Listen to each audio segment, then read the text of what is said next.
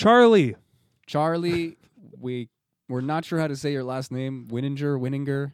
It's probably Wininger. You have it on the phone there? Wininger? Ah, yeah, I do. We're gonna get it right, Charlie, for you. Wininger. Charlie. He's a phenomenal guest. We what was his name of his book? The Becoming X. Listening to ecstasy. Okay, we gotta restart this. well, we're gonna no, no, we're keeping it. we're gonna we're gonna name the pod. We're gonna name the episode "Listening to Ecstasy." Listening to ecstasy. So it's just it's because it's a perfect name anyway. But um, Talked how do about. we? Yeah, we talked about MDMA. Yeah, we th- talked about that simple. Yeah, we really. But we, I mean, it was it was in depth, but it was all about uh like uh, kind of modern, lighthearted usage of psychedelics to improve life. Yeah. You know, and we but we you know the the guy is very funny and interesting. The book is really great. You're, you'll see Mm. in the podcast. I just I loved listening to the audio. He narrates it. That's so cool. And um, his wife also comes in and narrates some parts because uh, she's part of the book. It's really, f- it's just he's a he's a great character. The book is a, a labor of love, like he says, and it shows. That's cool.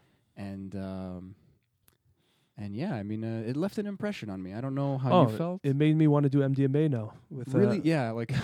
but like mission accomplished, Charles. in the like celebratory fashion. Like he was calling it not recreationally used, but celebratory used. Like these kind of medicines are he because MDMA is obviously is known as like the party drug, or the love drug. the love drug, but that's not necessarily a bad thing. And in done in the correct setting, like fuck yeah, why not party? I think that's a big thing we spoke about is like enjoy the fucking moment. And it doesn't have to have the seriousness behind it. And yet still ceremony, still yeah, preparation, keeping the ceremony, keeping that structure, integration afterwards. We talked about but be that also. playful, but enjoy, fun. Yeah, yeah. Like how wh- can you not be on on like, on E? and we had we I think we I don't know if it was on the air with him, but off air we were laughing about like you're doing a party drug, like it's a negative connotation. Like what is that? I think we mentioned it. In the Yeah, like yeah. no, I'm just having a better time. I'm at a party and I'm having an Yeah, increased how, time. Did that, how did that become a bad thing?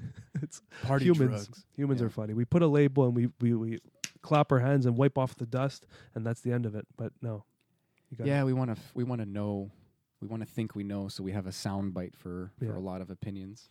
But sometimes you just don't know, and if you don't know, now you know. Take some ecstasy, have some fun. boom. I thought you were uh, going to go somewhere else with that. If you don't know, now uh, you know. hey, but you can't do that. you all know. I won't say anything. Yeah. But uh, yeah, I guess we'll end it there. Like, like, subscribe, do the things. We appreciate it. Comment. Uh, go check out the book, please. It's on Audible. Go buy the soft or hardcover. On I, I'm sure it's just a soft. It's a pretty short book, actually. It's short and sweet. Yeah. Really, really do. I'm a gotta it fanboy. Honestly, I, I, I think I even overstepped a little in the podcast. I really enjoyed the book. I loved Charlie. I loved his uh, attitude and Mm. his uh, intelligence and his wisdom. And I can't wait to talk to him again. To be honest. So uh, Enjoy. yeah, and stay curious. Stay curious, curious, curious. Every time though. What's up, beautiful people? I'm Nathaniel Pearl, and I'm Sammy Sheva.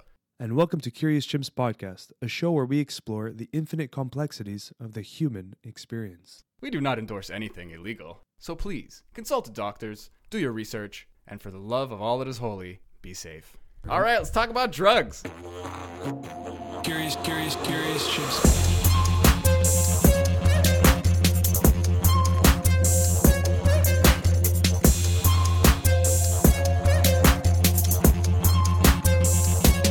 Curious chimps. Okay, we're good. We're live. We're not live, but We're we're, not live. we're alive. Fuck it. Yeah, There you go. Charles, man, I'm a fan. I gotta say, I, Oh, good. Charlie. Charlie, Charlie, do you have a preference? Uh, Charlie is good. Charlie, Perfect. Charlie boy, Charlie in the Chocolate Factory. So yeah, man, I, I'm I'm almost done the book. Uh-huh. I I'm s- I'm really glad you have an audio version that you read yourself because you do have a great voice. I'm not surprised you were in radio. Uh, but like it's it's really like fuck man it's charming it's it's clever it's like you have this historical vibe like i feel like i'm learning so much it's Mm. also just about your life and you've met some fucking cool people some really interesting you know you name dropped a little bit you know uh, yeah, yeah. but really brush shoulders with some some some big names you know and Yeah. you're also just really like optimistic and and happy and it shines through and you're you you're poetic and you you you have all these like you have a lot of like alliteration, you know, and you're you're it's a very colorful book. I really was pleasantly surprised. Like kind of sounds like MDMA. All right, well, you're hired. You're, you're now my PR man. no problem, man. maybe for some context for our audience, uh, if you just want to, because we, if you want to introduce the book and you, and give some context to that beautiful, um, I guess, review. Yeah. Hmm. Okay.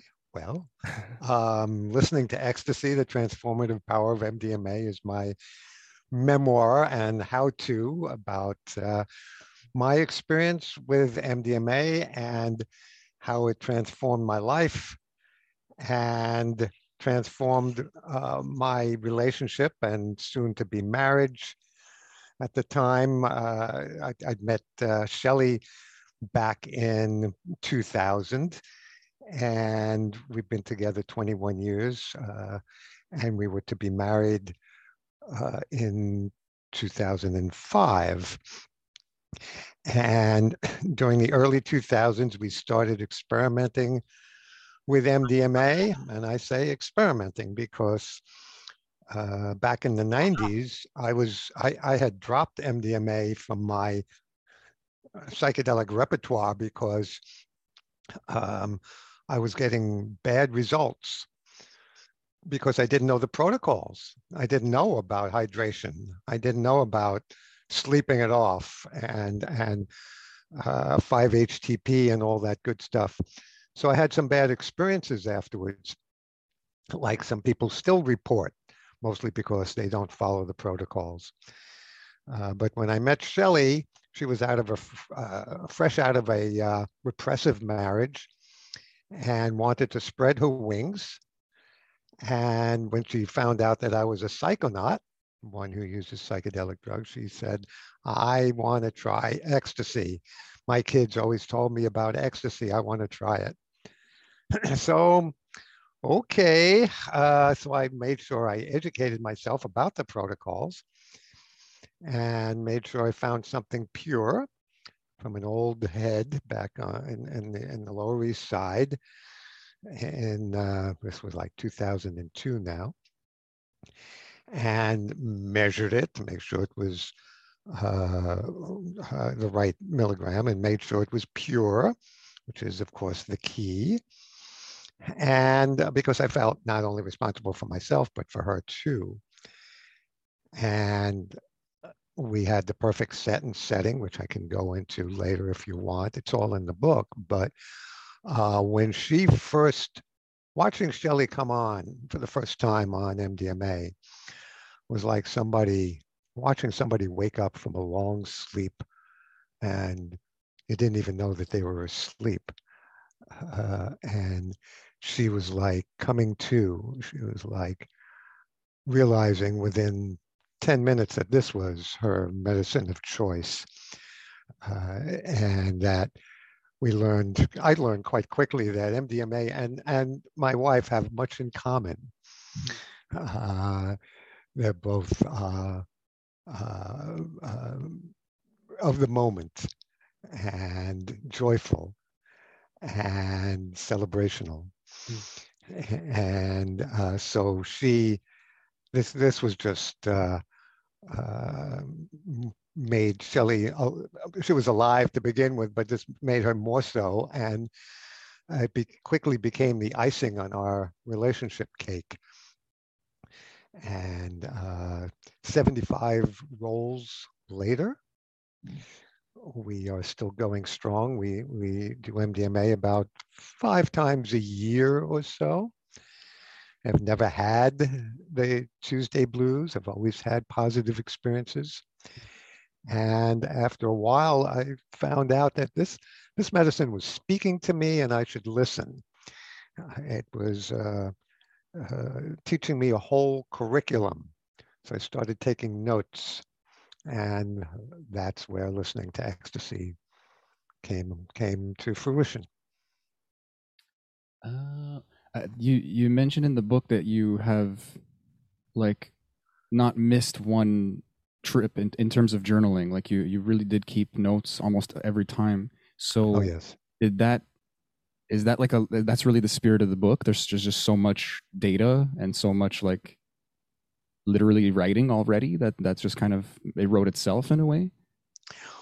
Well, um, I, I would like the book to have written itself, but no, it took me six years to to write this book. And for any writer out there would would be able to tell you, writing is rewriting.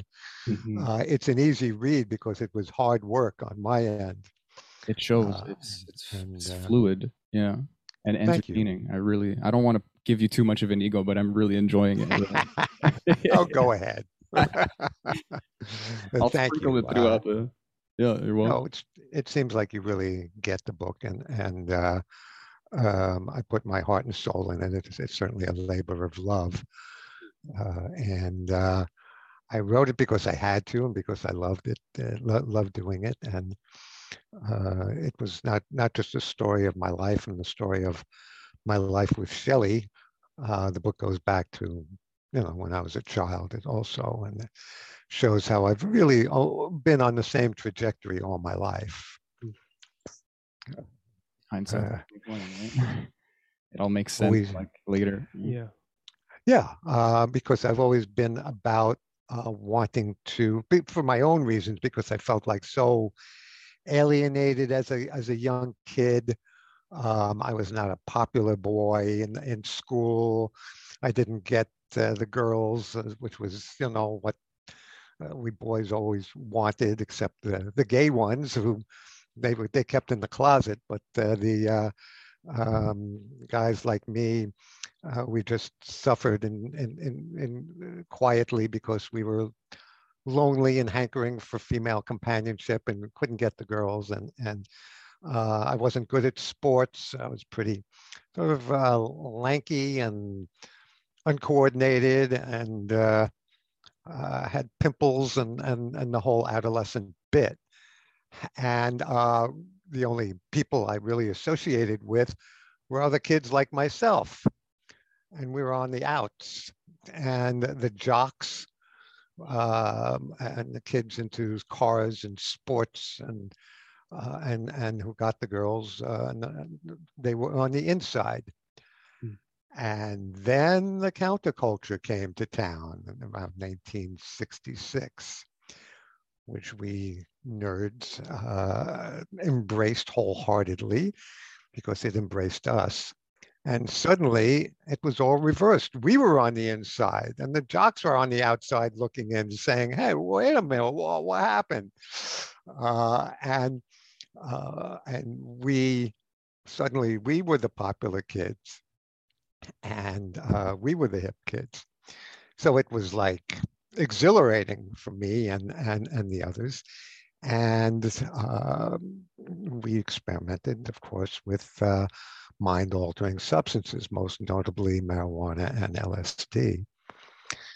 Uh, and um, as I write in the book, uh, I grew up with a kid who was himself a mind altering substance named Andy Kaufman, who, uh, uh, any stand up comedian alive will tell you that they owe something to Andy. And uh, uh, he went on to be big in, on Saturday Night Live and uh, played uh, Latka on a show called Taxi and um, was quite uh, quite big until he uh, passed away at a very young age. Um, but uh, so growing up in my town was quite an experience. But I was a psychonaut, you know, starting uh, close to way back then, and um, and my whole life has been this trajectory of uh, growth through the embracing um, alternate means of looking at the world, whether that be a counterculture, whether it means uh, exploring spirituality, consciousness, psychedelics, and for me also growth through psychotherapy. Hmm. I'm not only a psychotherapist, I've been in therapy uh, a long time uh, and every kind of therapy you can imagine. And it all wove together for me uh, to make me who I am. It's it's interesting when you start looking at how the path formed and how every avenue was kind of necessary to be where you are right now. And it's like in each moment, it's like it doesn't feel that way, and it's hard to even visualize it.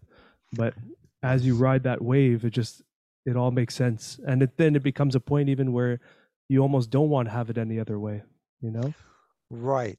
Yeah. Um, my road was not an easy road. And I'll tell you this, and I, I like saying this to younger people, and by my age, almost everyone is, else is younger, because I'm, I'm 72 now, that I'm very grateful to my younger self. I'm very grateful to myself in my 30s and 40s and 50s who uh, through various challenges that life threw me like it throws everyone i decided to take the hard road meaning uh, really pushing my face into the wind really doing the hard emotional psychological shadow work that meant uh, facing my demons uh, learning about who i am and embracing all the different parts of me. And that's, that can be very hard and grueling work for anyone.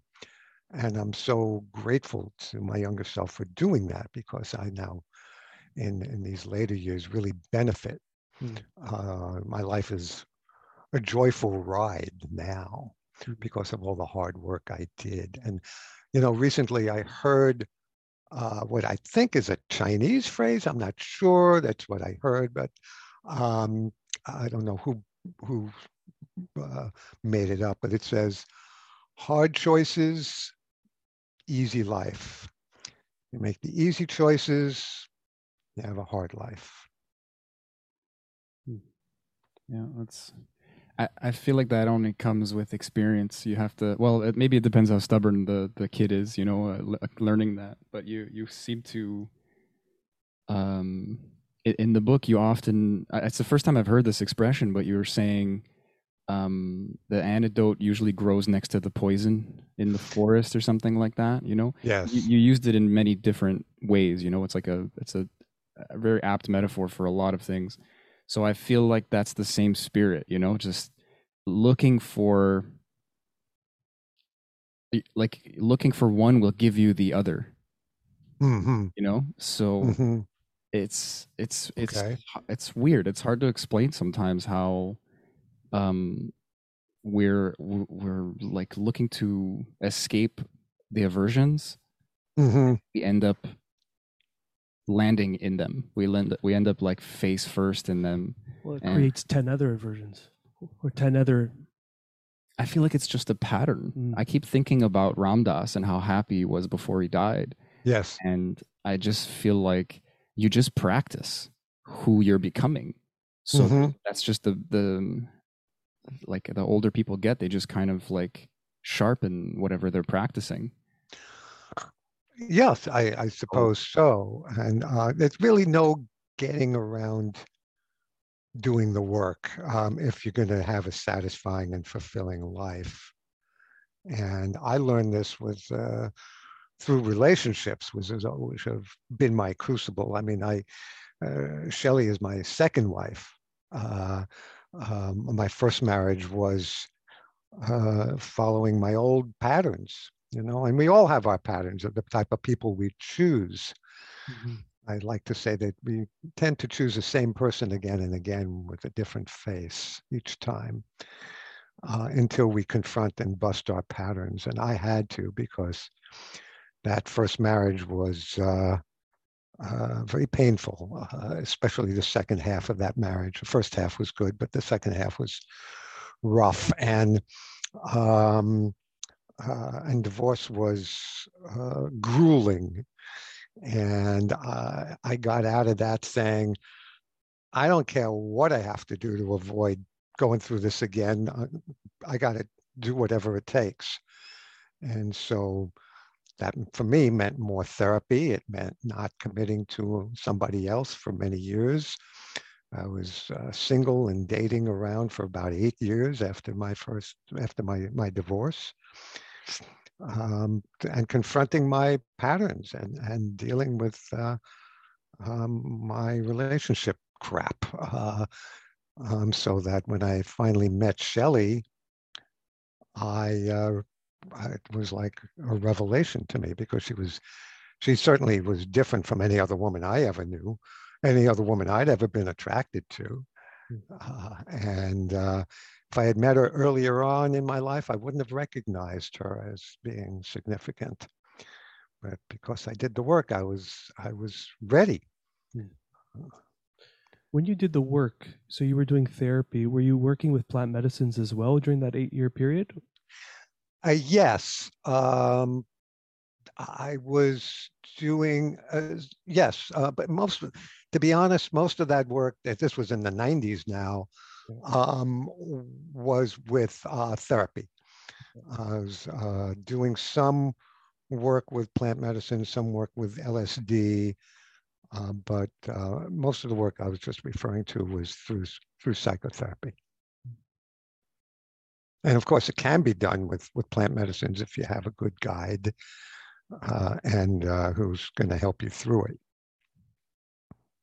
Uh, I was curious to ask, um, i- what do you find would be the danger of not having a guide? If someone is just gonna like, you know, Terence McKenna it in a dark room, like uh, with you know five dried grams. Uh, is- is- well, yeah, Um, yeah. Uh, first of all, I mean, you, you need to be prepared. You need to educate yourself before you do anything. Uh, that's part of your mindset.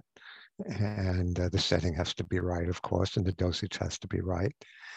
And certainly, people can do extraordinary, remarkable breakthrough work on their own. But uh, traditionally, uh, as anyone uh, who's studied shamanism will tell you, uh, who knows the history, uh, shamans were really the first psychotherapists. Uh, um, it's better to do it with a guide, somebody who's been there and who's done that and who knows the territory and knows how to uh, uh, keep you uh, dealing with what you came to deal with. So it, uh, uh, a guide is not essential, but I believe a good guide will speed the process. Yeah, I agree completely. And looking back at my psychedelic experiences in the beginning, it was always doing it with a couple friends, but we're all in our own space, not really guided. And now I've been working with ayahuasca with facilitators. And looking back at that journey, it's just like there's no other way for me in my mind to do it these days is having that guide or that ceremonial setting. Like you said, it amplifies the work and really you can open so many layers when you have that that surrounding um, protected and safe for you to experience without really worrying about those i call them like 3d problems you know where, yeah. so you're just you're in your experience and you're just with a good guide they're just allowing you to access all those doors of perception Right. And the guide will, of course, take care of the, the setting, uh, the context, Yeah. uh, so that you don't have to, like you say, you don't have to worry about all that. And you know that you're safe and uh, there's going to be no interruptions. And, uh, and that person is dedicated to just being present for you. that's where it, it gets exciting to see the therapies coming back because you you were a part of the 60s and 70s and seeing these things go from widely used and spread to just slam ban and no more. Yeah. and now seeing it come back but in that in that clinical setting where you have um, psychologists becoming guides now. And actually one of our previous guests was just saying they're going to be offering a teacher program for psycho psycho psych, psychologists and psychotherapists to do and to eventually lead an ayahuasca ceremony Hmm. through that training program so it's hmm amazing to see how medicine and like this this deeply historical um, use of medicine we've been using for thousands of years is kind of meeting together now in in the clinical world. Yes. And, you know, I feel bad for most psychotherapists I know. Um, I'm in, in New York City, which is uh, one of the world's hubs of psychotherapy, because people here who live in New York need it the most, uh, uh, including myself. And uh, most therapists are still look askance at at uh, psychedelics um, and uh, don't really understand their power and efficacy, and they're going to be left behind because uh, uh, within five years, especially when MDMA becomes legal in a couple of years, there's going to be a swelling of demand Mm. for therapists who know the territory and who can guide them. Mm. And um, therapists who are not trained and don't, whether underground trained or, or above ground, and don't know how to do this are going to be left behind in the stampede towards using MDMA, for example, or psilocybin Mm. or ayahuasca for the purpose of personal growth because it's true that uh, and I've, I've been hearing this for years and I, I, I, I believe it that uh, a a therapist can do six to 12 months worth of therapy in a day with a good medicine. Yeah, that's the that's why there's that stampede that you're talking about. It's like analog versus digital. It's purely just more effective at this point, faster. That's right. Yeah. That's right. Yeah, and it's I like that you use the word stampede because it really gives me a visual sense of it- it's a great depiction of what I'm visually seeing in my mind. It is a stampede. so many people in need tripping over each other, and some real answers are finally coming out. You know, like some real help. Yeah, Yeah. Well, not Well, to not to discredit the help they were getting before, but it's but now there's it's so many people. Yeah. People are so busy. Anyone in the medicinal like venue is is overwhelmed. Hmm. If you can Yeah. help people faster, that's just helpful. That's right. help the helpers. Yeah. Yeah.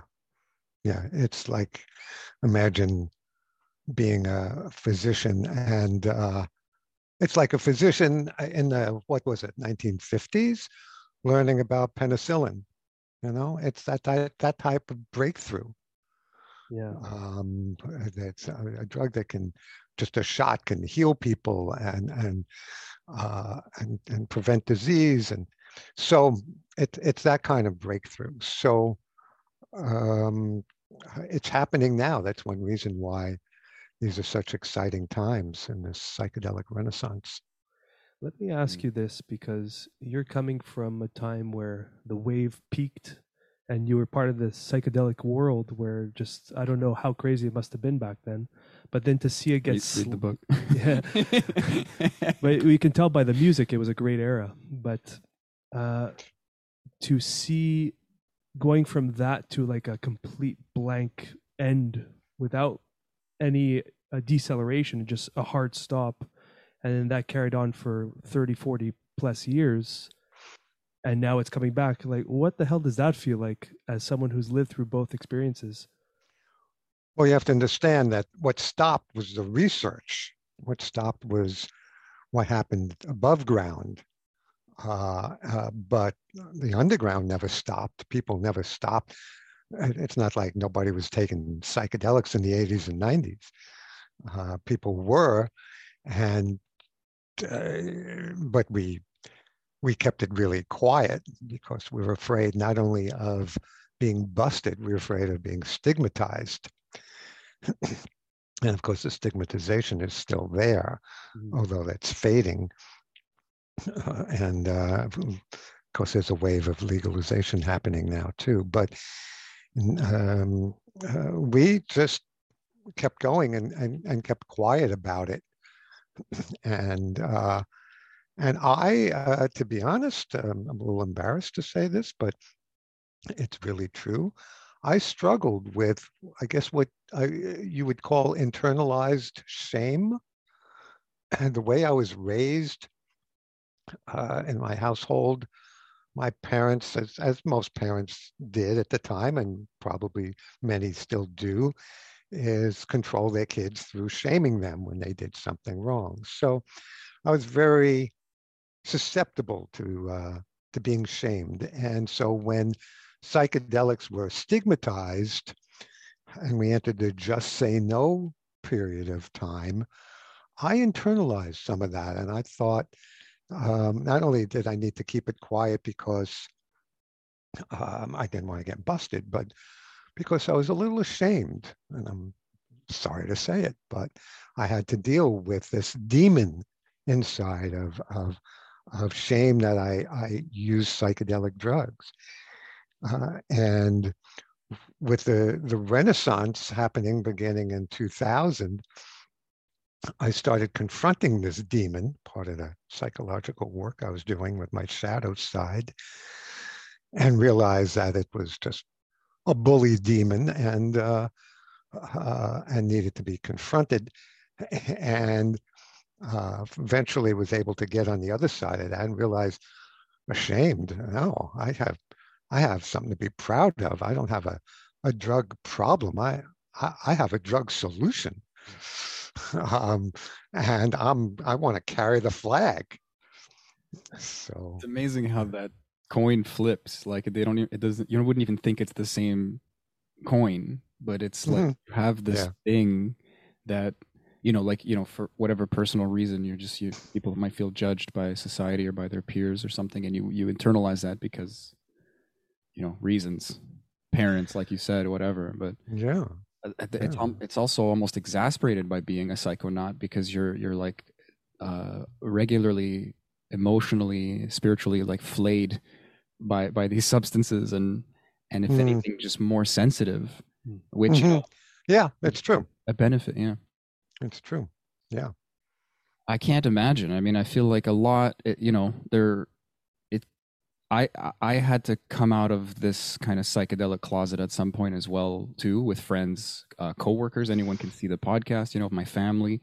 But I feel like it, it was way easier for me because even before it was getting legalized and, and there's a lot of, you know, data to be like, this is helping people it just seemed like oh yeah that's like a technology that's been around for a while like you're one of those like they can kind Mhm. of put you in a box and, and be like unless they've had really bad experiences with it it's you you're kind of you know what? Now that i say it out loud that's not much better though. You just like being dismissed is just a quiet bullying. Uh-huh. so i kind of i kind of just stumped my own sentence a little bit. Yeah, yeah. but i'm i'm with you now. I feel proud as well. I feel i hear i mean we've interviewed so many cool people who I think who are helping people I think this podcast themselves. had a big big thing on that for us because even I think from the first episode I was more quiet about my psychedelic use at least with my family all my friends knew about it but as this podcast started progressing and I kept attending ayahuasca ceremonies and telling my parents I'm going to some yoga retreat I realized at some point what the fuck am I going to a yoga retreat for no I believe in this medicine it's like this medicine has done so much work for me and Mm. allowed me to heal so much. How could I even contain it in a lie? Because it makes someone more comfortable hearing the lie versus what I'm actually doing. It's like that's yes, counterintuitive to the psychedelic experience. So yes. so it's like it all kind of oozed out of me at, at the time when I just felt the most proud about it and I haven't looked back since. Hmm. Hmm. Well, that's that's great. I'm I'm happy to hear that for you. And uh, you know, there's still shaming that goes on now, even within the psychedelic community, uh, because first of all, there are people who are there's sort of a, a snobbery that I experience from people who are just into plant medicine about people who are into so-called synthetic psychedelics. Um, Albert Hofmann, who discovered uh, LSD, said people who distinguish between plant medicines and synthetic psychedelics uh, and say uh, talk uh, and, and uh, emphasize the difference between the, the two don't really understand the nature of consciousness. Hmm. Um, all these substances um, help dissolve the ego temporarily and all send you on uh, similar paths. And so there's a snobbery uh, from some people, not all people, but some people in the plant medicine community towards people like myself who embrace MDMA, for example. Um, so, uh, and there's also a snobbery or, or shaming uh, for people who are, uh, who say, well, I use this for therapeutic purposes. I don't use it for frivolous reasons. And what they're really saying is that I'm not like those other people who do psychedelics for recreational purposes. I'm more serious and therefore better than them. And uh, I'm very sensitive to that type of distinction. And Hmm. one of the themes of my book is that play, fun, celebration, and joy can in themselves be not only valuable but transformational experiences. Yeah. It's- It sounds like uh yeah, no, just we just heard a, a honk there. I don't know if it, it picked up on the mics. It- that Honking on the truth. Yeah, no, that's it. It was a little little universe emphasis, little exclamation point there from from the spirits. I I I, I gotta say, um, I was one of those people without even knowing it. Hmm. I and I I thought about it a long time because your book really did kind of uh, help me turn that page, pun not intended. Um, But like, there's some kind of association. There's some kind of weird thought that I had, and a lot of other spiritual and and and plant medicine like facilitators. A lot of people in my life have noticed this about me and told me that it's not necessarily a good thing but it's like some kind of belief, some kind of core belief, really, that I think I need to suffer in order to, Hmm, to expand and to learn and to become a better person. And it's not the same with everybody, but my psychedelic experiences are usually not comfortable. You know, I learn to Yeah. manage that and to understand that, but I still, you know, I still feel like I'm tumbling down a, a steep hill most of the time. Whereas, like, you know, you talked about this kind of like think about anyone who's had an MDMA experience. It's like a gift. You're having a great time. You feel so good. usually, yes. Yeah. Uh, Yeah, I would hope so. Yeah, most of the Yeah. time. And you want to dance, you want to move, you want to hug people, and And I certainly don't want to uh, denigrate uh, people who have rough psychedelic experiences. Uh, you know, we used to call those trips bummers, like just bad trips. And now we understand that they're uh, just difficult trips and difficult experiences that can hold a, a, a kernel of, of, of, of a diamond in the middle of them because uh, you can learn so much. And another reason to have a guide, because a guide can help you through the darkness. Uh, so uh, if you're having a, uh, a difficult psychedelic journey and, and suffering, to use your word, uh, that can really be a, a- a tremendous spiritual opportunity.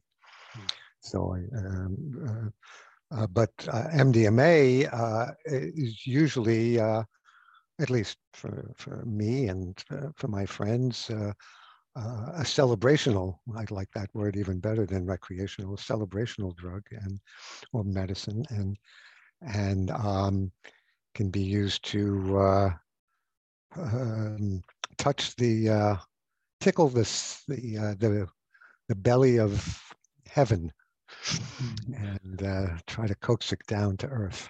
it's like a, party medicine. you know, like people A say, party medicine, I like that. people say party drug, and it almost sounds like you're. It does seem like a what's the word? Derogatory? Is that right? Mhm. It Yeah, yeah, right. seems like you're belittling it or trying to uh, inflate the dangers you know like it's flippant it's a party drug it's like Right. parties are good parties are supposed to be good That's right. But like, if you think Yeah. about that phrase "party drug," like, what does that even mean? you know, that's it it's like it doesn't mean anything. it's like this throwaway experience you're letting your guard down Yeah. it's flippant and that's bad and it's like what Yeah, how we talk has been Yeah. mutating slowly under the hood for so long and now everyone's just crazy so which is being revealed. But I think that what you're talking about is um, something, a concept I'm still trying to fully understand. But the it's my facilitator called it. He coined it. I, he probably didn't even coin it, but he told it to me. Was the spiritual ego kind of gets involved, and although you're doing all this kind of work and really healing traumas, you're creating this bigger beast that all of a sudden is like standing up higher and higher and saying, "Hmm, this is the work I have done." and you children are going to a party and playing this is not what it's about Yes, it's like- exactly right. yeah, that thing forms that thing is insidious and it hides everywhere and it's hmm you know i'm that's why i see that too in the community where where i've i've worked with 5meo quite a few times And a lot of questions I get in privately is, was it synthetic or was it the toad? And Uh-huh. The way I look at it, I actually prefer the synthetic because Mm. you're getting the actual isolated molecule that you need versus whatever else is in the the toad. Yeah. Not bash either or, but this Mhm. idea of if it's synthetic, it's no good is a Yeah. it's a strange concept, especially when Yeah.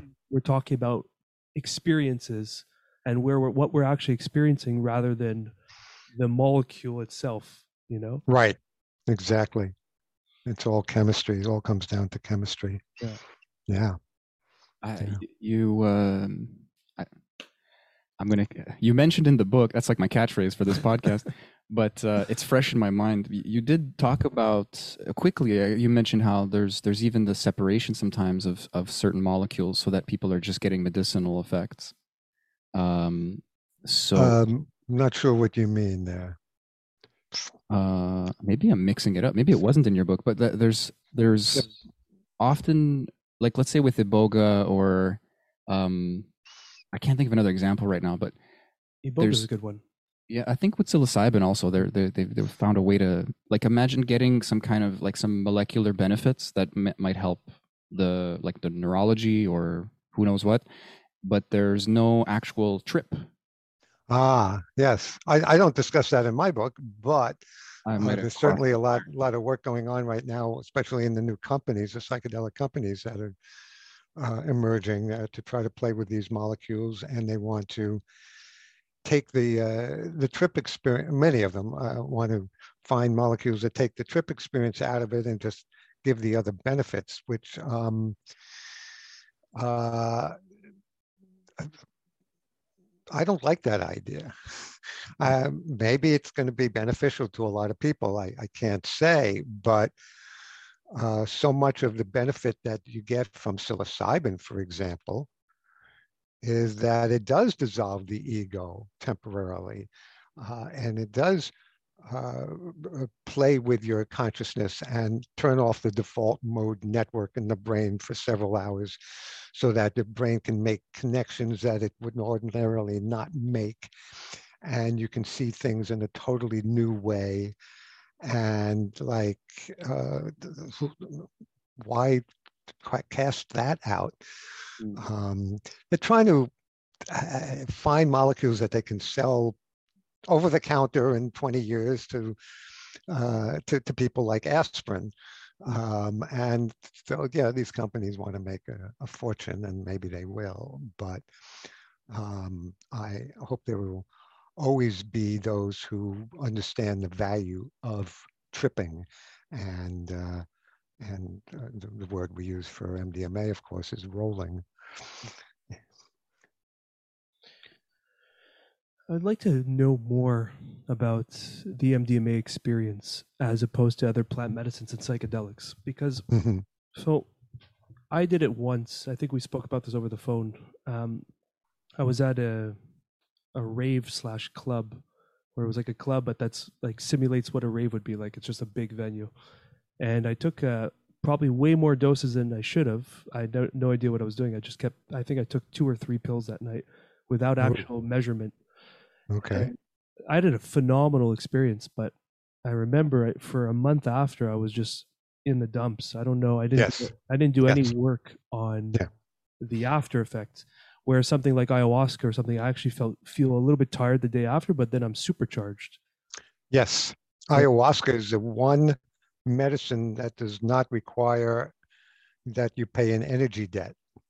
Energy debt. It's actually uh, the opposite, especially if you keep the uh, dieta going, the, the diet going that you had going into the experience, and you keep that going afterwards. Uh, you can stay not high, but humming for weeks on end So true. Yeah. afterwards. Elevated. Yes. Yeah. Yeah, absolutely. Absolutely. So, um, um, did you have a question in there? Well, I guess, yeah, I guess like, how does MDMA differ from those medicines? And maybe also we can get into the aftermath of after the experience and how to properly uh, Sure. integrate back into into normal life. Sure. Yeah. And, and integration, of course, is the key to any good experience like this. Uh, without the integration, it just becomes a distinct uh, experience for a day and or a night, and and uh, ultimately doesn't have to make a difference in your life. But integration is the key, and um, uh, there's a section in the book called uh, um, uh, "Avoiding the How to Avoid the Tuesday Blues," and like I say, Shelley and I have never once had to uh, suffer from that because um, uh, maybe because of our age when we started, we were, you know, uh, in our early 50s when we started together, and I felt responsible for to her and, and for her good time, and so I made sure I was pretty conservative and the dosage and, and and all that. So we would never do two or three times the dose in a, in a night. We would never mix it with alcohol or any other drug for that matter for many years, except eventually we would mix it with cannabis towards the end of, uh, of the roll. Um, and so, so there you are. There's, the, the, the, the protocols are very simple.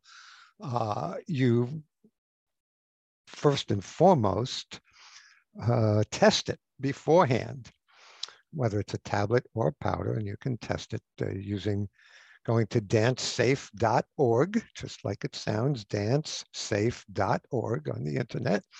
Get yourself a dance kit, a dance kit, a, a testing kit, uh, which is uh, not, not too expensive and, um, and uh, of course, legal. And you test it. And if you have a decent dealer, you can test it before you buy it, but you certainly have to test it before you use it. Hmm. And only, only, only use pure MDMA. If it's anything else in there, you don't want it. And so we only use pure MDMA. We have a good scale, which these days are cheap online, and and uh, uh, to describe the scale also uh, in, in, in the book. And so we weigh it to the milligram. And uh, we never did more than 120 milligrams for the first dose. These days, because we're older and more sensitive to all drugs, we do less than 100. And we never boost with more than half the initial dose. So at, uh, when we were doing 120, we never boosted with more than 60, Hmm. a few hours into the high. And, uh, and we don't boost the second time. And at the end, when we're done and we come down, Shelley has prepared, God bless her, a, uh, a wonderful hearty soup, Mhm. uh, nutritious soup for us to, uh, to, to, to eat down, to eat, whether we're hungry or not, um, before we go to sleep. And we sleep it off. And at my age, I'll sleep 10, 11, even 12 hours. I don't care, whatever my body needs. Uh, you probably, uh, most people your age won't have to sleep that long, but you need a good night's sleep. And, uh, and that same night, uh, when I go to sleep, I take 100 or 200 milligrams of 5-HTP, which is an over-the-counter medication, um, herbal supplement that helps replenish the, the serotonin. And I take another 100 and 200 milligrams the following night at bedtime as well. And we follow these protocols and they work like a charm for us. Very cool. Where were you four years ago? You got to burn to learn, my friend. yeah, really. that was kind of why it turned me off of MDMA is because of that that Mm. after effect and I I really enjoyed the experience I really felt although my setting wasn't my ideal setting it was still a a rave is very interesting because it is like a ceremonial moment where we're all Mm, embracing the beautiful music collectively but I just I I guess for me at least in that state where I was in it wasn't the perfect setting but it turned out to be perfect but the after effect is what really turned me off yeah, and sure. the now that I think about it is we never actually tested this. I just trusted my my friend's source, Mm. like all of us do. And Mm-hmm. now that these test kits are so widely available, like put an exclamation mark on that because that's super important. Yeah, it's been part of what I want to do with the book, it, my, part of my purpose is to call people back to MDMA. People like yourself who might have said, "Oh yeah, it was great, but then I came down and stayed down for weeks, and I can't do that anymore." Matter of fact, I, and then I did too much LSD one time, and I can't do that anymore. So, and they closed the door to all of it because they didn't know how to use it uh, wisely, and so um, uh, they had bad experiences, and of course, you can have terrible experiences with any of these substances. They're very, very powerful psychoactive agents. Um, so I want to call people back and say, look, don't throw out the baby with the bathwater here. Don't, don't, don't shut the door completely. Yes, you shouldn't do it like you did it. You got to do it in, in, in, a, in a wise way where you really understand uh, the power of the medicine and respect its power. And if you do it the right way, uh, with emphasis on these protocols and on set mindset and setting, uh, you can have experiences that can be among the most transformational and joyous experiences of your life. Yeah, uh, I'm very open to it, and I think this conversation's even reigniting that little, that little curiosity. you Want a know? party, man? like obviously it's so subjective, but for setting, what would in your eyes be the ideal setting for something like this? Well, certainly for the first time, uh, one should be at home. Uh, and if you have roommates, um, then Sure. You've got to ascertain, you know, what's may- maybe just in your room alone, or in your room with a guide, or in your room with a partner, or in your room with a a, a trusted friend. Um, who you're who's around you is the most important aspect of your setting. Uh, so you have to pay particular attention to that, Mhm. uh, and be in a place where you know you're safe Hmm. and you turn the phone off. It's good to have a clock nearby so you could um, pay attention to the time if you wish, but you turn the phone off because the last thing you want to do is to be tempted to answer a text or a phone call and be diverted uh, uh, by no, no, no. You need to be in complete control of your environment as much as humanly possible. Mm. I mean, you're saying to, to be careful of like who who's in there with you. You know, not even your roommates that have like if they're good friends, yes. You know, it's like the phone is everybody. So Right. there's just a 50-50 chance whatever notification goes off, it might totally screw your mood up. I guess That's right. like we said before, you're just Mhm. so vulnerable, and so with MD, with my personal experience as well, you're so empathetic. You're so you're so like in need of and willing to give love. Yes. So it's just like it's you're like, it's like a child. It's like you're just so squishy. I, I like how you're putting this because it is a vulnerable childlike position that you're in. And you need to respect that uh, and uh, treat the uh, treat yourself like you would take care of a five-year-old. Mm. Um, and the first thing you do, what's your first role in dealing with any five-year-old is to protect them and protect them from any possible harm, including emotional harm from anybody. Um, so uh, you need to be protective and, and caring and, and, and loving and tender. Towards that, that innocent child. And make sure that uh, that child does not get exposed to anybody who's going to uh, even inadvertently hurt them.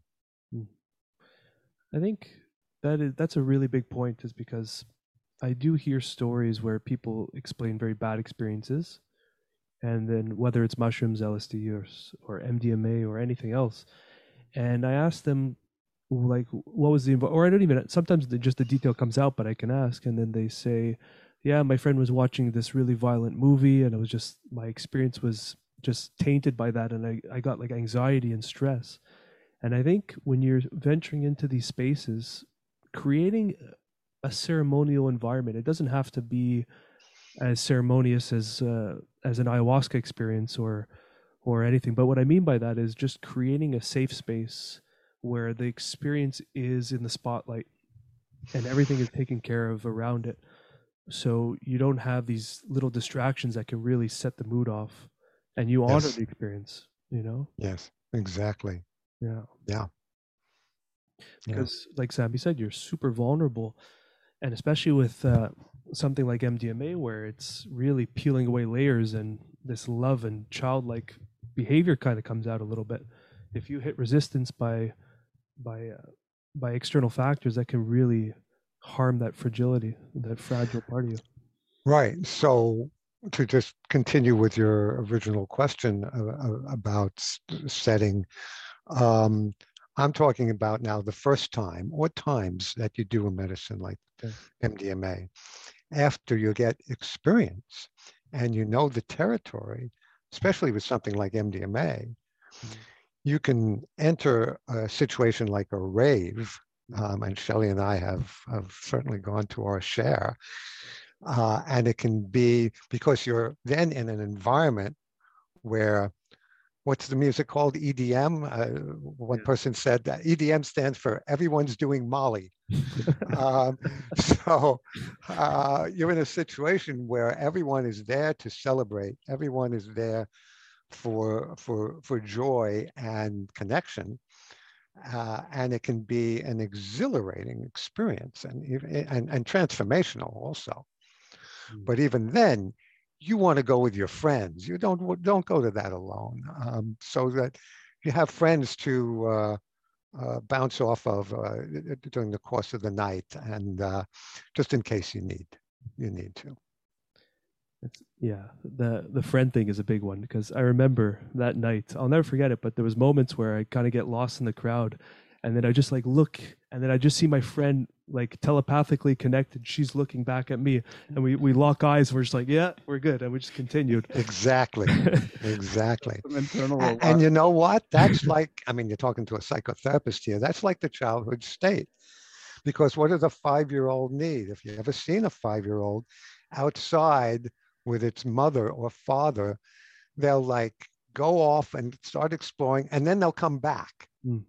to just touch base and and and and hug their mother, hug their father, and then go off and explore again. Yeah. And we're in that very vulnerable, childlike state when we're high on something like uh, MDMA. Mm. That's funny. It's like we need that. We need that reassurance. Yeah, Re- that's that's the word. yeah, yeah and that that support too. I think, I think a lot of these stories where bad trips occur is where those kind of um, pillars are not taken care of or put up in place. You know, good Yeah. environment, good friends around you, and offering you that kind of support. Because Yeah. if you start having a freak out and your friends pull out a phone and start filming you or making jokes or messing with you, that's a, Yeah. that's that can be adding years of trauma to your life Sure. just in that one moment. Sure. Sure. Yeah. These are very potent medicines and most some of the most psycho uh, most potent uh, psychoactive medicines on the planet, and uh, we need to respect their power. Without getting into such crazy scientific detail, I just what's I'm curious about how MDMA affects the brain as opposed to other stuff like psych like uh, ayahuasca or LSD or mushrooms. And if it's out of your field, well, it, don't worry about it. I'm just I can. I, I'm not a scientist, but I can speak a little about it. Uh, MDMA releases uh, serotonin in the brain and in the gut, uh, so your system gets flooded with your own serotonin, uh, and uh, also oxytocin. Serotonin is the feel-good hormone uh, and mood uplifting, and oxytocin is the bonding uh, hormone where you feel in sync with others. Mm. So, uh, uh, whereas like a simple amphetamine, you might feel good, um, but you don't feel that empathy and that bonding. So, MDMA, uh, uh, you feel both And uh, so you're flooded with serotonin and oxytocin, and uh, this this combination is where the magic happens, uh, because um, uh, you feel tremendous feelings of well-being and safety, uh, as well as connection and empathy with others. And so, if you have a guide, you can really go deep, and that's what they do in these clinical trials for people suffering from the worst cases of post-traumatic stress disorder. Uh, and uh, um, the, the, trauma can emerge uh, and they can go back to the scene of, of the trauma without freaking out because they're feeling so safe and held by the medicine and the setting and the guide. And uh, um, so it's, uh, as one person described it, uh, facing that trauma under MDMA is like watching a shark in a tank, in an, an aquarium where you're out you're outside the tank watching the shark, and it's scary and big and awful, but it can't hurt you. And uh, so that can transform your relationship to the trauma, and that's where the healing happens. I wonder, like, so it's it's really good in this context of of like reframing your past traumas. Is I wonder if people are like um like irresponsibly like just taking MDMA and then go like before they go to a therapy session, and it's not necessarily a therapist that is like trained in psycho assisted therapy, like psych- psychedelic assisted therapy. I, I don't know if there'd be much of a danger there. It might just be kind of odd. You mean for somebody to arrive in the therapist's office and they're rolling and they don't tell the therapist? yeah, yeah, that seems. Uh, a good therapist will be able to tell there's something going on. Yeah, like I don't think it would be dangerous, but I think it'd be a bit of a waste if uh, at work, Yeah. you know. Yeah, I agree. But- That's funny. But so how does a ther- how does the actual clinical setting work now with these MDMA therapies? Because it is basically that, but just both parties know about it. Yes, uh, both both parties know about it, and um, in the trials, uh, um, So these are long sessions, right? These are Yes. Uh, well, first of all, it's uh, this is all about context. So it's there were many preparatory sessions beforehand, followed by a day with the medicine, followed by integration sessions afterwards. Mm. Um, several integration sessions. So it's all done just in in in in, in the right way. But the day of, uh, where they, the person does the MDMA, there are two therapists there. Uh, they've experimented with a male and female therapist, and now there are other combinations, but there are two therapists there. And um, it's uh, in a setting that looks like, I guess, a cross between a home and an office. Uh, very comfortable. Um, there's uh, music available, uh, soft lighting, um, and uh, often a blindfold for the person if they choose to use it Mm. and uh, therapists will encourage the person to go inward and maybe just listen to the music sometimes on headphones uh, and with blindfolds and then come out when they're ready to talk about what's going on. And with these clinical trials with people with ptsd what tends to go on is that people without the therapist saying, okay, now go back to the time where um, that person raped you or or that uh, the enemy fired upon you in Iraq or whatever. No, they don't have to do any of that. Uh, they don't they don't direct the session. They let the medicine direct the session. And usually what happens is the trauma just naturally emerges because people feel so safe because of the medicine and the environment, the setting, um, that uh, they the, the, the trauma just emerges and they start talking about it and processing it in in in this new way where they're supported by the medicine. that's beautiful. Yeah, it sounds like like therapy steroids almost. Like it's really like you're talking about the oxytocin. Like you're really getting the person to be more trusting and opening in such a perfect setting where where that's going to benefit them, and where and like you said, they don't even need to pry. They don't even need to like re-traumatize this person and and dredge right. things up. It just kind of starts bubbling up. That's really cool. Yeah, it's uh, from what I hear, it's it's uh, it sounds miraculous. How long is that ser- that session usually now? It lasts as long as it needs to. Uh, I think they usually offer boosts uh, and, and some time after the initial dose, so it can last six, seven, eight hours, or Oh. whatever it, whatever the person needs. Uh, uh, the therapists don't leave the room until the person is back down at baseline uh, for a while. And then um, in these clinical trials, the person sleeps over in the same place. Oh yeah. Yeah. Hmm. It's gonna reshape the way therapy is thought to be. Oh, yes. Think about how um, medicalized and how um, I don't even know the words to use for it, but like you book slots and it's one hour or one hour and a half, two hours, whatever it is, work, and then you integrate at home and come back a week later.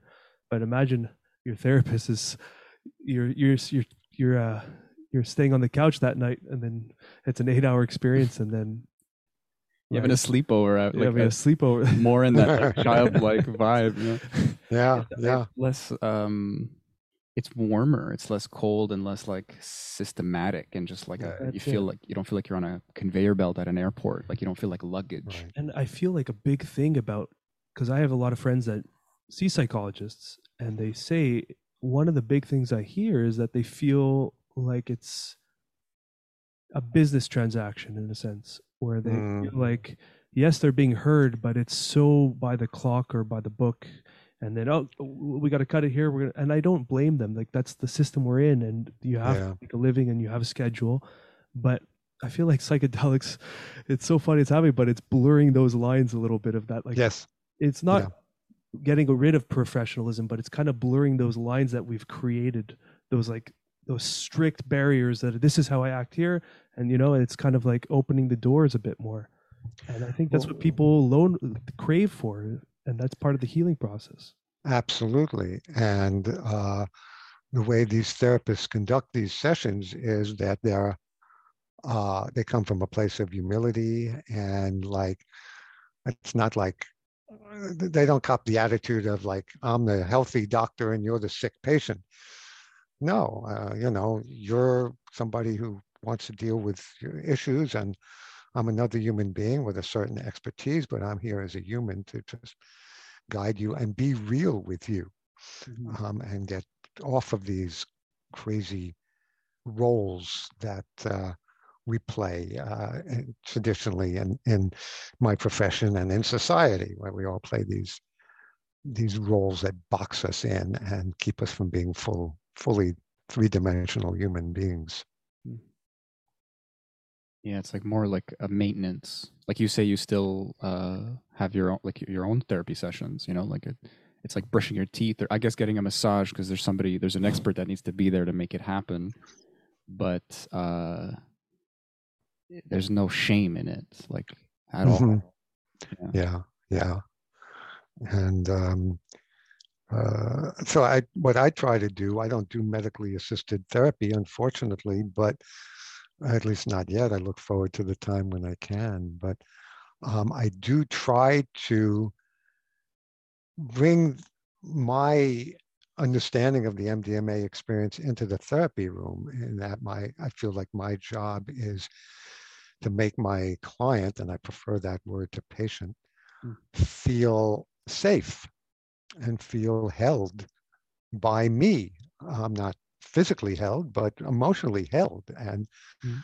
uh, that I'm there to listen to them as deeply as possible, bring my heart in there as well as my mind, and um, receive them um, and uh, stimulate the MDMA experience in a way where they feel safe enough to let their defenses come down and Mm. And uh, and often what happens then uh, is that their their their real inner- inner wisdom can emerge and they can solve their own problems just by listening to themselves talk and letting that deeper wisdom come out. So you're just a really, really, really good, genuine listener a lot of the times. That's my job. Yeah, is to uh, is to deeply listen, uh, which is a, a skill that we're not born with, uh, but um, certainly anyone can learn. Do you? What do you think about like the? um, There's a kind of trope with with therapy, uh, any kind of medicine, where you you have to compartmentalize. You know, you have to not take your work home, not not get invested in. Like, as someone who's, you know, like your heart is busted open. You know, like uh, by and with uh, MDMA and your your life and your wife and all these things. You know, like how how do you? What does that What does that sound like? And how like do you just trust in your skills, or do you just get invested and deal with it? I mean, uh, do I go home each night and just cry and beat pillows? Um, sometimes I feel like it. Uh, um, I mean, there is a, I guess, a certain amount of compartmentalizing that goes on just because I'm seeing somebody for 50 minutes and then soon afterwards I'm seeing somebody else for another 50 minutes, etc. Um, so I have to maintain some sense of uh, emotional boundaries so I don't, you know, end up emotionally bleeding from one client as I'm about to see the next.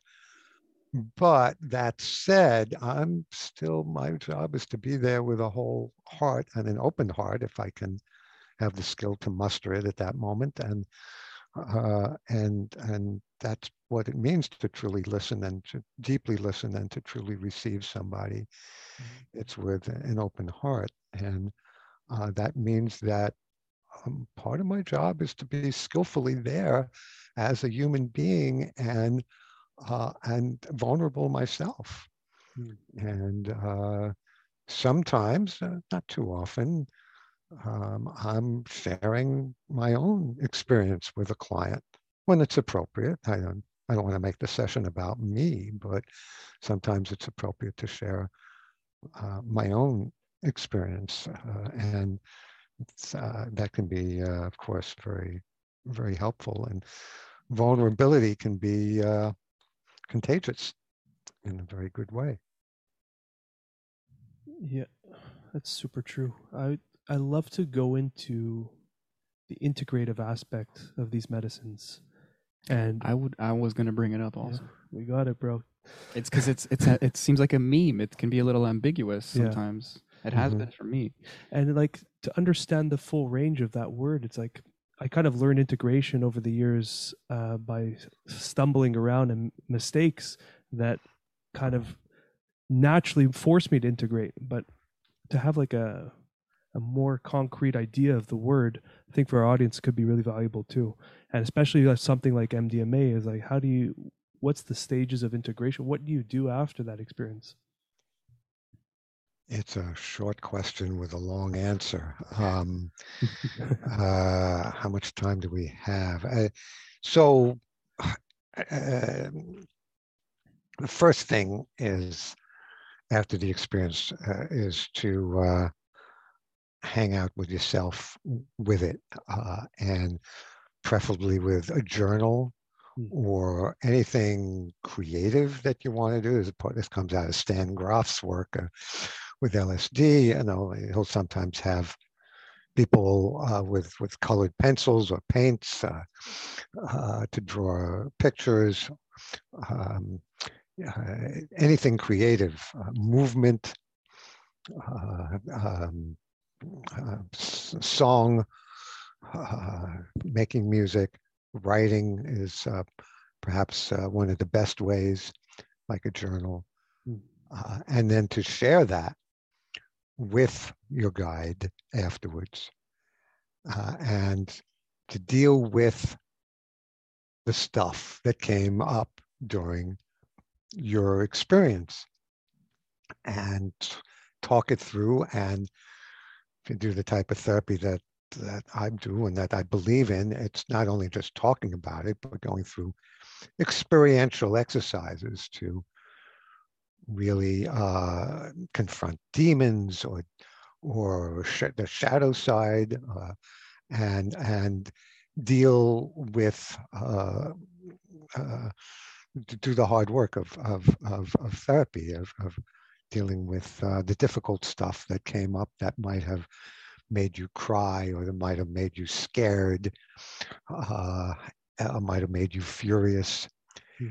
and um, and and uh, processing it through and this is a this is you, you can do one trip or one roll and process it for months and months and even years Hmm. if it's a profound enough experience so that's the beginning of the answer to your question about Yeah. integration. It's an ongoing experience. And then there are other ways of integrating it into your life, uh, such as you might decide, like, well, I don't have a very good relationship with my body. I need to start doing yoga, or I need to start eating better. Uh, um, I need to really work out and, and exercise better and honoring my body more. That's integration. Mhm. So there are all kinds of ways of integrating an experience. That's cool. I guess um, maybe in a maybe in a kind of defensive way. I, I I'm real like it's not witchcraft, you know. Like it's it, it's easy to avoid, but it's really just identifying what came up in the trip and then chewing on it. Uh, yeah, one way or another, and it's almost like ammo for future therapy, or like you said, that's it's- right. That's that's that's plain That's English. right. That's yeah, that works. Yeah. A lot actually. It, it can be ammo for future therapy for, for months and even years, because so much can come can emerge. Yeah. Uh, you said uh, you were. Sh- are you short on time, or uh, we were? No, gonna- no, I'm good. Okay. Uh, Awesome. I'd love to keep going. Okay. Okay. No, this is fun. You're asking good questions, and uh, um, yeah, I like the way the two of you bounce off each other in, in good ways, and uh, um, so uh, I'm liking this whole thing. Just two chimps over here, and uh, Try you got three here in total. I don't know how well. Yeah. Honorary member. Yeah, I Yeah. mean, that's a big one, and I like that you pointed that out about s- the the sense of your body and uh, how that could be integrative as well. And I've caught myself so many times where that was the message I got from my ayahuasca experience, and I kind of ignored it. Hmm. So subtle, but it was like during the experience, I remember having a realization, like, oh fuck, I- like I need to clear out my diet a bit. I'm too acidic, and Uh-huh. then I kind of forgot about it because maybe I didn't journal it in or something. And then uh, these problems still came back. And then when I went back for ayahuasca months later, it was like a slap in the face. Like I told you the message and you, you ignored it. And then, I- Uh-huh. Yeah. Yep. and then I Yep. integrated that afterwards. But that's a big one too. That we all sometimes we think it's so psychological, but sometimes the integrative process is a physical change. Yeah. Can be very simple like that. That's right. And very, very fundamental Mm. like that. Which it's still a psychological change, but it's manifesting in the physical. Hmm Maybe it's Mhm. the purest, uh, you know, like that that spiritual ego again, where you expect to just be changed by the medicine, or it's like Mhm. no, you you've been given a gift of knowledge, but like and like learning anything else in your life, like if you are a scatterbrain and you need to agenda, you need to schedule, you need to you need post its, you need whatever you need. Like you know, we're human. Uh, hmm th- these these are not necessarily nootropics that are going to make you remember the thing better you know you still need to learn like it's like integrating any habit it's uh That's right. It's work. it's work thank you Yeah. that's a good way of putting it Yeah. It is.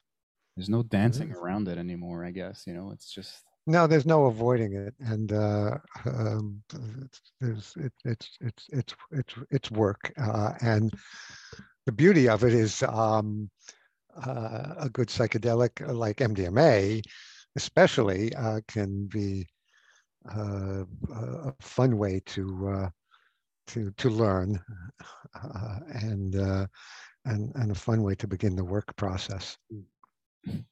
But I want to I, I I you know, there's one aspect of this, if you don't mind, that I would like to to talk about because we haven't really touched on it today yet, and it's really fundamentally important, which is especially when it comes to MDMA and some of these other medicines as well, but especially MDMA, because I like to call MDMA the chemical of connection because it helps you connect not only with yourself, but to others, right? And we've spoken a little about that today. But Shelley and I have found MDMA to serve as a kind of emotional superglue for relationships. It certainly is for us and for others we've known. And you probably have heard stories about, I mean, I hear stories all the time about people saying, yeah, we were about to split up and then we rolled together. And uh, oh yeah, we're about to get divorced and the kids were going to go split split up. And then we had a guided session and uh, now we're good. Um, and uh, it can really make an enormous difference for couples uh, and help uh, transform their relationship uh, and and help them deal with the the issues that have stumped them and stymied them, and tripped them up, and give them a whole new lease on life.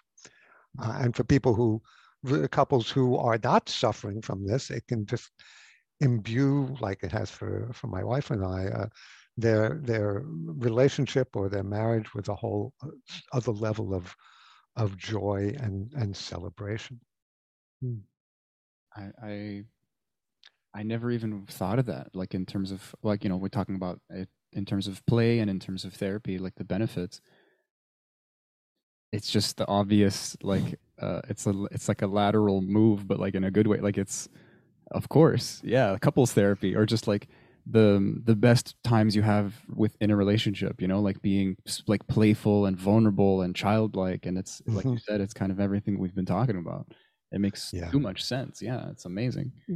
I have a friend who's been having these these special moments with his partner where they take MDMA together, and he's been messaging me saying that it is some of the most magical moments of their lives, and that he was saying that it was. And when he was saying this to me, I I was because I've only had that one experience, and the way he was describing it is it also sparked my curiosity because I I didn't experience that, but what he was talking about was like this telepathic state of mind that they both kind of achieved and they weren't even communicating with words they were just so in tune with each other Yes.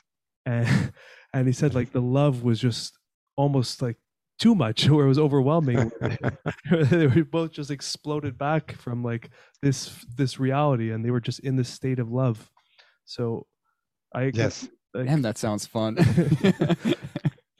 It it can be fun. Can be it, can, it can be joyous. yeah Absolutely. Uh, And to have and that's and you're, what you're talking about is is empathy, uh, where you're so tuned into your partner that you just and you know by this time after all these years, Shelley can. It, she, she knows what I'm thinking practically before I do. I mean, she's like, and and, and that's when we're sober, because we've done this uh, this medicine so many times. So here's a question. Before you two experienced the MDMA and after, how did that change the relationship or improve the relationship? Well, uh, here and here, I'm, I'm afraid I'm going to come across as as boasting, but maybe I am because I did a lot of work on myself, like I was talking about earlier, because I wanted to avoid the f- mistakes of my first marriage. So, finding and finding Shelley and and recognizing who she was, even though she was different from anyone else I ever met. Uh, and so it took me a little while to realize her significance to me. Um, it was a, a revelation. So we are unusually compatible. Um, so we were good going in to this exploration. We didn't need it. Uh, we just wanted it. We just wanted. She wanted to explore, and I decided to to help her and and and join her in the exploration. So it was like I say, our the icing on our cake. We already had the cake. Mhm. We're just very blessed in that way. Um, uh, and it it just made we we would have been fine without MDMA, uh, although our lives wouldn't have been as joyous as they've been in the last 20 years. Uh, and uh, and there's another aspect of this that uh, when it comes to relationship too, is because there's a whole community around MDMA and around psychedelics uh, and around people who tend to become members of MAPS, for example, Multidisciplinary Association for Psychedelic Studies. And so we've been swimming in these waters for 15 years and helped build the community here in New York City. And that's really added to our joy because um, uh, the people who do psychedelics, especially when you're past 18, 19, 20, 21, and you're doing them in ways that are more deliberate and, and, and conscientious than you might as an adolescent, um, uh, you're, you're going to hobnob with people who are among the most wonderful people you'd ever want to meet. Uh, people who are open-hearted and open-minded and explorational and really care about other people and themselves and their own growth and development and are good humored uh, and are and become even more so from the use of the medicines. Mm. The most wonderful people you'd ever want to meet, and and at least for Shelley and I, they become uh, basically our best friends over, over the years. So that's another way doing the medicine has transformed our lives is uh, uh, we discovered this, this whole community of, of fellow seekers. You know, one of the admonitions in the psychedelic uh, world is find the others. Mm. And uh, we made it our business to. And uh, uh, so that's been uh, that's added to our our joy and our whole sense of belonging in this crazy world. Yeah. Connection. Because we live in a crazy world and we all need a sense of belonging. And this world is rife with loneliness and alienation, as I'm sure you're aware. And mm. um, so to have this tribe uh, is priceless. This growing tribe. It's a growing tribe, yes, and a tribe around growing. that's right. it's, feeding off of each yeah. other. Yeah. And yeah. that's that's a really beautiful point to to emphasize is the the expansive nature of this work is as you expand, you start to expand into others that are expanding. And mm-hmm. then you form these connections with people and it's like we laugh about this, but some of the guests we've had on, you included, is like once you've kind of know what we're talking about, or been to the spaces that we kind of share those moments of psychedelic experiences, there's like a deeper connection already. Yes, and because you have so much in common. Exactly. And, yeah. And then you, when you when you meet someone who's done the work as well, it's such a breath of fresh air because it's yeah. so relatable. You know. Yeah, exactly. I like to say the best part of the psychedelic community isn't the psychedelics, it's the community. I love that. yeah, it's yeah. it's funny. Like I'm, I keep having this kind of like um, this uh, comparison in my head between something like psilocybin and something like MDMA, and and you've emphasized like connection and people even feeling alienated and sad. Sometimes it's like they don't realize that's what they're missing.